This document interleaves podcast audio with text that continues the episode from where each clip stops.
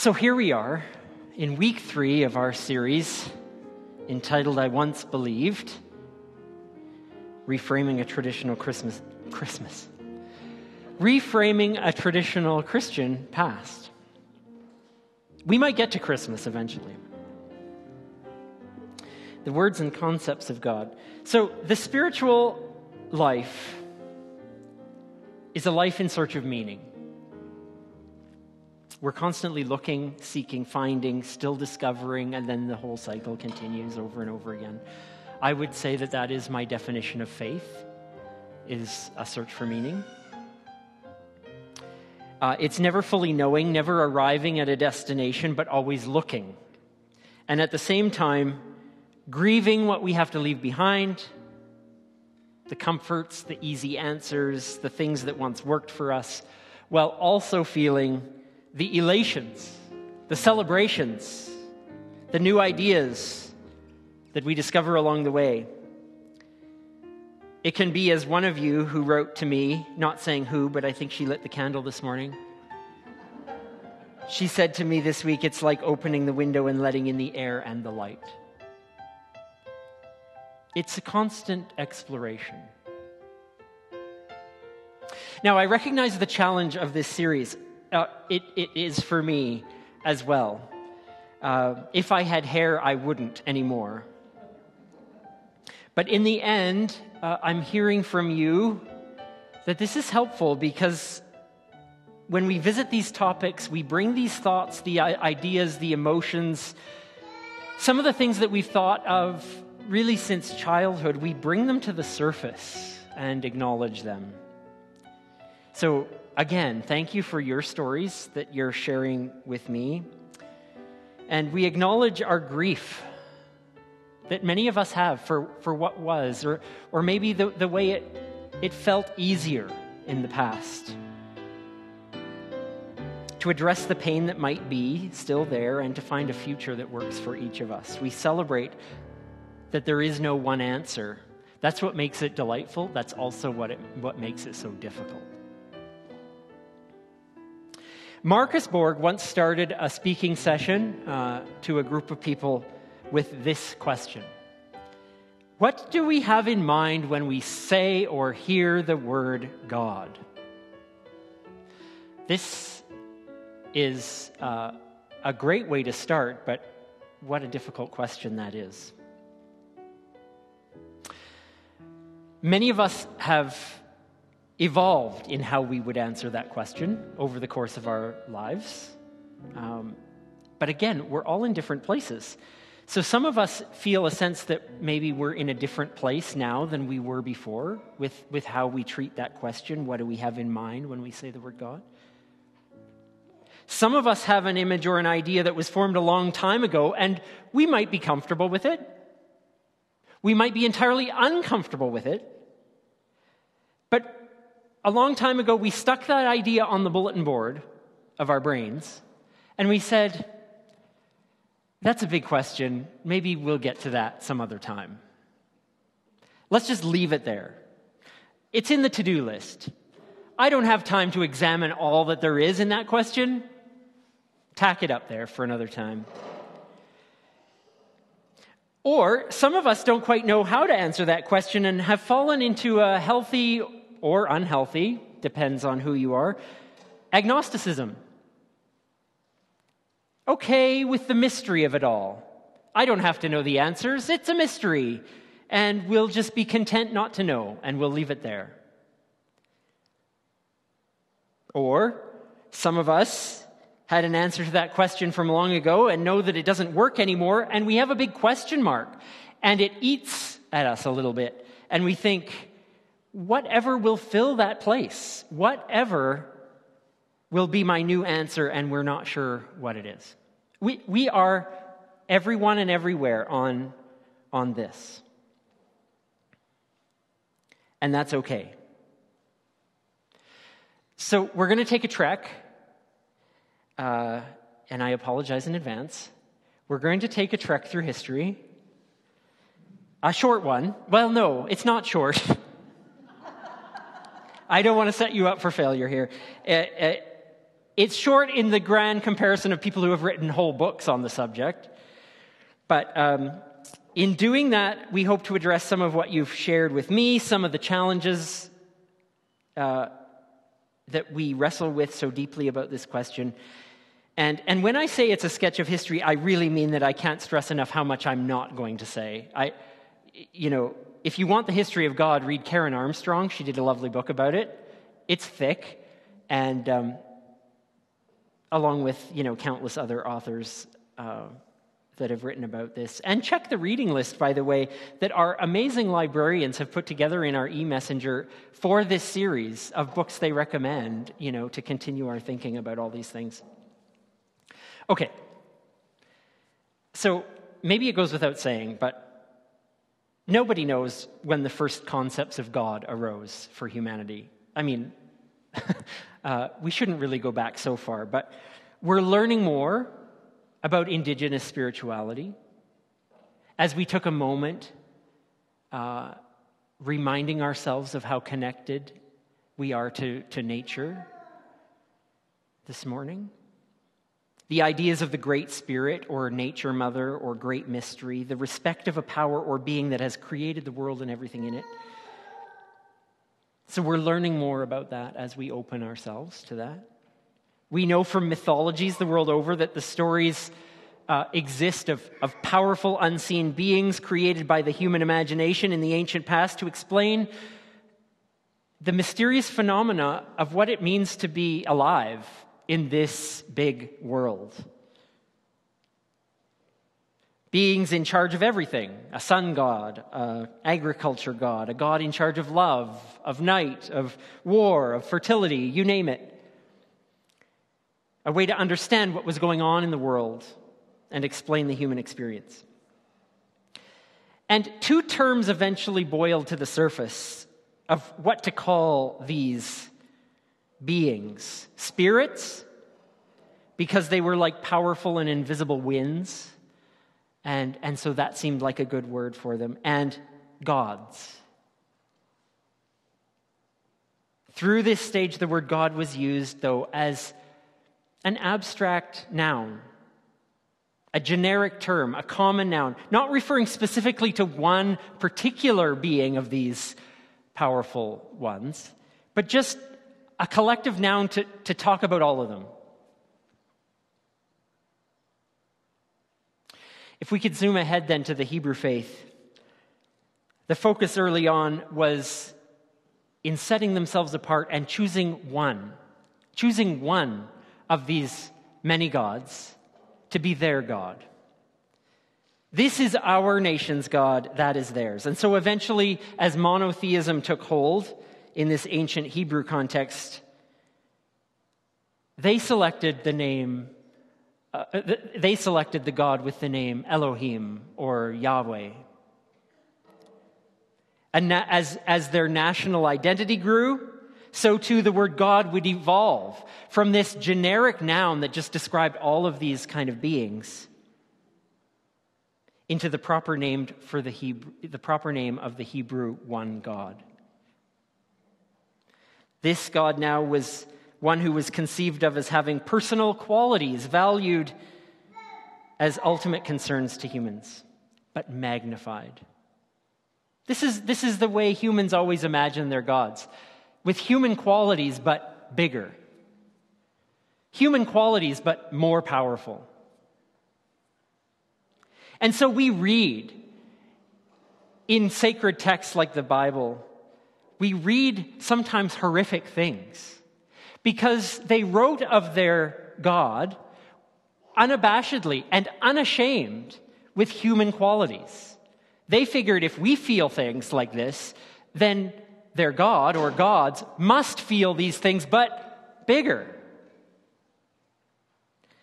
So, without embarrassment, they have God being angry, pleased, repenting, changing their mind, laughing, punishing, rewarding, and so on.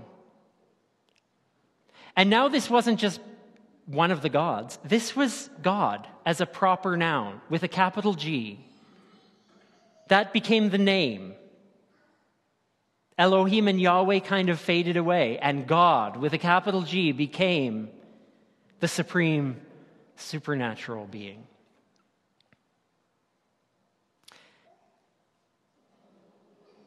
I know this is, this is boring old stuff, right? Uh, we're going to fast forward really quick. The prophets had some things to say. They, they brought with that kind of relationship a real connection to humanity with the gods. Like not just some kind of separate beings, but the prophets kind of started talking about uh, God with a capital G as someone in relationship with humans, that there were people who could actually communicate with them. There were, there were communities built on this relationship. And that happened into the beginnings of Christianity too, which was borrowing heavily from what was happening in the Hebrew faith. So now, fast forward again, this is real quick. Through much of that theistic one God in charge, in control of all things for all time that settled in, and it varied through the centuries, but again, we're not going to talk in too much detail. But I want to talk about the 19th century because all of a sudden the West started secularizing. Europe was starting to move away from churches, away from Christianity. And with the secularization of the West, thinkers and writers Friedrich Nietzsche was one example, started effectively saying that this Abrahamic one God that served the Hebrew faith, that served the Christian faith, that that God was dead. The God who had served as the basis for meaning and value for all of society for more than a thousand years, for more, maybe more than that, was dying and was dead. Now, that was shocking at the time, but that shouldn't shock us from our perspective now because we see that ideas and understandings of God are born and die all the time. And I want to stop right here in this little dry history to acknowledge the pain and the grief involved in coming face to face with the death of God. And by that I mean when our understanding of who or what God is changes, or when we discover that the understanding we once held no longer fits for us. During my theological education, I worked as a chaplain at a trauma hospital. Uh, and this doesn't happen so much uh, here in Canada, but in the States where I was doing this work, the chaplain was present, uh, much to my chagrin, at every ER trauma that came into the trauma hospital. And when I say present, I mean like fully gowned with the medical team, meeting the stretcher at the door, all the way into the room, working on the patient and then it was our job as chaplains to contact the family and bring them to the get them to the hospital. And when they arrived, meet them, be their source of contact. Wait with them until the medical team could speak to them. Sit with them through that process. And then help them when the doctors and nurses got to leave that room and the fallout that occurred afterward.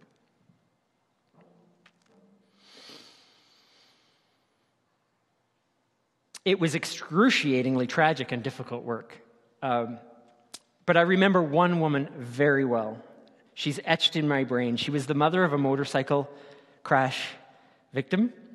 And after a week of her son in the hospital, having multiple surgeries, she called me into her son's room and she said to me as plain as anything, and this is as close as I can remember to her words. She said, I thought God was in charge. I was taught that if we were good and faithful, that nothing bad would happen. And then earlier this week, she said, I thought that maybe we've done something wrong to deserve this. And she said, Now, eight days after this accident, I think that all of that is just shit. What was I thinking? None of that makes any sense to me anymore, she said. How could I have been so stupid? If I'd thought about it for one second, I'd have realized that I was living a fantasy. But I'm scared. Because that's the only God I've ever known. And I don't know what to do.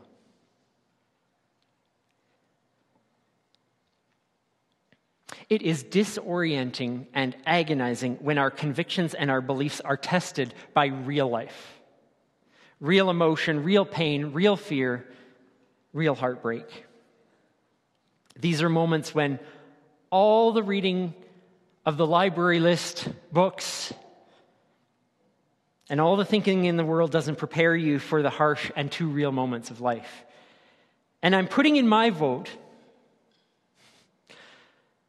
to simply care for each other and listen and be present with one another when pain hits someone we know. It is really easy to want to offer cliches when someone is in pain. And it's also really easy to say to someone, How about if you think about your whole worldview in this way instead? It's not time for that in the midst of pain. It's just time for crying and waiting and finding solace in whatever ways we can. So, I want to quote my good friend Gretta Vosper. She wrote a book once called With or Without God, and she wrote these words when we see how theistic concepts of God, meaning the one God in charge of all things, when we see how theistic concepts of God developed over time to help humanity cope with the random nature of pain, suffering, and blessing, even if it doesn't work for us anymore, that work of humanity can't be trivialized. It may be that we would never have survived as a species without such an understanding. We needed during our struggles with an environment that was more often hostile than not a vision for our future, for our children, and ourselves that we believed might be possible. The fact that our ancestors created an understanding of an all powerful, all knowing, all loving God gave us a belief in that future. It may have been the only thing that gave us strength to survive. It speaks of the creative strength of the human species. In circles like SSUC, we, we have, we run the risk of saying, we want to reject some of all of this old traditional stuff, but we sometimes forget to recognize that it has seen people through greatly hard times. And let's not to forget to what liberation and developing world theologians would say to us. They would look at us and they would say that there are plenty of people right now, millions in fact, living on this planet who have little hope except for a God that takes their side against insurmountable foes like hunger and poverty, violence and war. That we can reject that concept for ourselves is a measure of our privilege.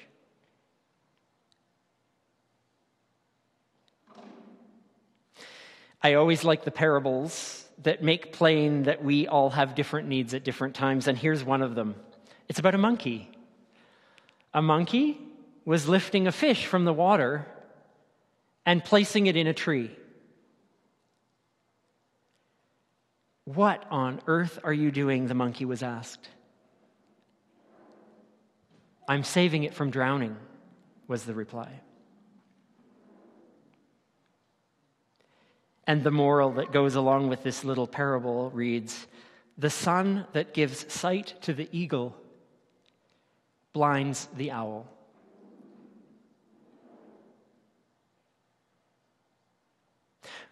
We're all living in different times on this planet, in different places. And who knows what we need when?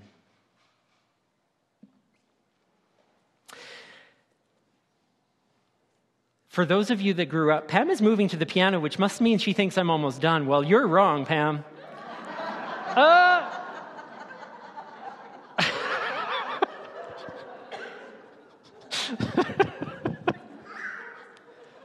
Just joking. I'm halfway there. Okay. For those of you that grew up in, the, in traditional Christianity, uh, what I've said, or evangelical Christianity, what I'm saying up till now might ring very familiar. But I also want to turn to what might be a closer understanding for those of you who grew up in more liberal mainline uh, understandings. Um, Paul Tillich. Uh, can I just say one word or a few about Paul Tillich? He's one of the most creative theologians of the 20th century. He's no longer with us. He offered a different view of God as something other than a supreme supernatural being. Instead, he suggested that God was a word that referred to being itself. Many of us may be familiar with, with, a, with a phrase he coined uh, as God being the ground of all being. Rather than God as a being, God is being itself. And not to use another fish metaphor, but really, it, it, in other words, he's saying we are, uh, we are in God like a fish is in water. That all of, all of this is God. Something made real in the reality of all that's around us. So Tillich acknowledged that God is a human created concept, which was uh, pretty radical for his time in the early 20th century, mid, early to mid 20th century. Um, God is a symbolic term that can only be talked about in language that is symbol and metaphor. That was a bit of a turning point, I think, in the 20th century. Many of us were raised with this metaphoric belief that can be summed up, I think, in one phrase, and I think you probably all know it. It's that God is love. Love is not an object, so if one is going to think about God not being out there, up there, or maybe even in here somewhere, a separate being, then a metaphor that's been well used is the idea of love. Colby Martin, in his book, The Shift Surviving and Thriving After Moving from Conservative to Progressive Christianity, describes it this way. He says, One can conceptualize God as of God as that which calls us, summons us, and invites us. Love is a good example. Love beckons, love invites, love inspires, love calls us to fight for the marginalized, march for the oppressed, seek the liberation of those on the underside of empire. God isn't in the sky saying, go love. Rather, when I go love my neighbor, this is me responding to the summons and the reality of love. In this way, insert whatever word you want, whatever value or ideal you like. And that insistence or the reminder to live with integrity or inclusivity or compassion or responsibility, name any value you like. These are the impulses and events that Colby Martin would define as God. I'm adding to that a caveat. The challenge with using any metaphor is that in, unless we are constantly explaining the metaphor, it very quickly gets concretized. It, it gets made concrete.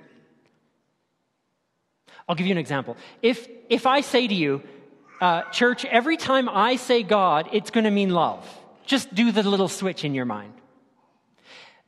Many of us, by the way, have been living our whole lives doing switches when we hear traditional church language and saying, well, for me, that means click. Now, if I say to you that one, time, one time, whenever I say God, I mean love, then the danger is next week, I don't explain it. There's a whole new set of people in the room, and I say God. Well, they think, well, he means that old traditional God in the sky kind of old man with a gray beard kind of gone, right? No? Yes? It's very confusing. If you're going to talk in metaphors, call it a metaphor. That's the danger. How else do we reframe? This is about reframing, right? This whole series is about looking at also new ways of understanding. So, some reframe these ideas of God, pondering if it wouldn't be better to say that God is more like a verb than a noun. God is what you do. So, it doesn't matter what you say, it doesn't matter how you describe it, it's, it's what you do in your life. In some ways, we live this out too, don't we? We say, uh, our actions are our prayers. We say what we, it, it matters how we behave, how we interact with the world. That's what shows our faith. And by faith, I mean our search for meaning, remember? Others reframe the concept of God as the more, more, affirming that there's much more to the universe than we know or perhaps can know. And yes, we live in a physical, rational, scientifically verifiable world, but we equally live in a world where we need to talk about the subjective. Our direct experience. The things we know are true because they happen in the world. And we feel a certain way about them. Something more than we can put our hands on. And then, you know, I'm getting to the end when I'm talking about non realists. More recent authors take this idea even further and they take a non realist understanding of the language and images of God. God is the mythical embodiment of all that one's concerned about in life. So, not just God is love or justice or respect, but everything that is important to us as positive values, everything that we would center our lives on everything that we could not live our lives without, that are central.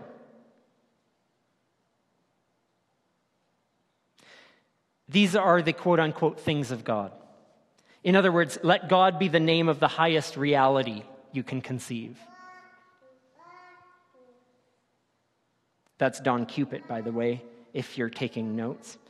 Or, like Geering and Vosper and others, uh, we may understand the vital importance of living according to our values that comes out of that non realist tradition, but need not put them into a God box. And that's fine. These, uh, if, if we're thinking this way, then, then we think, well, there's no need for that extra layer. If it's about what we do, the actions we take, and, and the values we center and act in our lives, then there's no need to call that anything other than living our values or whatever we'd call it. So let's just say what we say that we want to live and uh, the ways we want to live, and there's no need to tie that to a word at all, being it three letters or otherwise. So I want to take the last bit of this time to talk about expansiveness. Thanks for your patience, by the way. To be expansive means that we need not give up our search for meaning or our aspiration for goodness when we give up either the understandings of God from the past or the concept of God altogether. The two are not related. To be expansive means we can still have a search for meaning, we can still have faith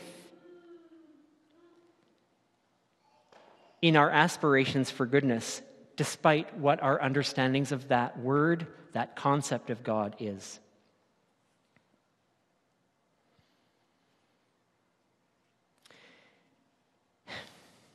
How I try, how we try to treat the spiritual journey among us at SSUC, you don't hear the word God very much, if at all.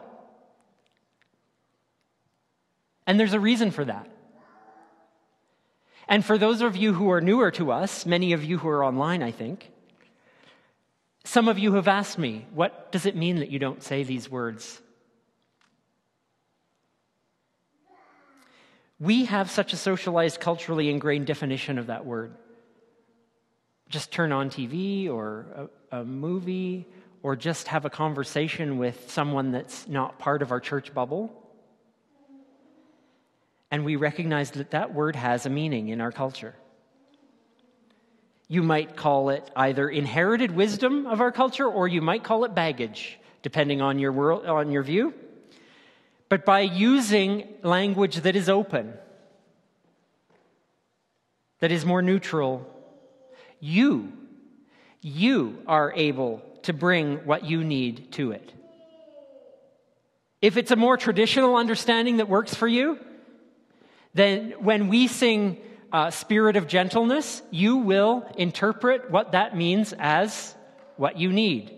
If you are an atheist or if you have no need to call that God, then when you hear Spirit of Gentleness, you will bring to it something that's meaningful to you. What it means to be expansive is not to exclude based on the language we use. We need to be as open as possible, and we don't always get it right. But as open as possible that you, as the people of faith, meaning seekers, can bring what you need to that.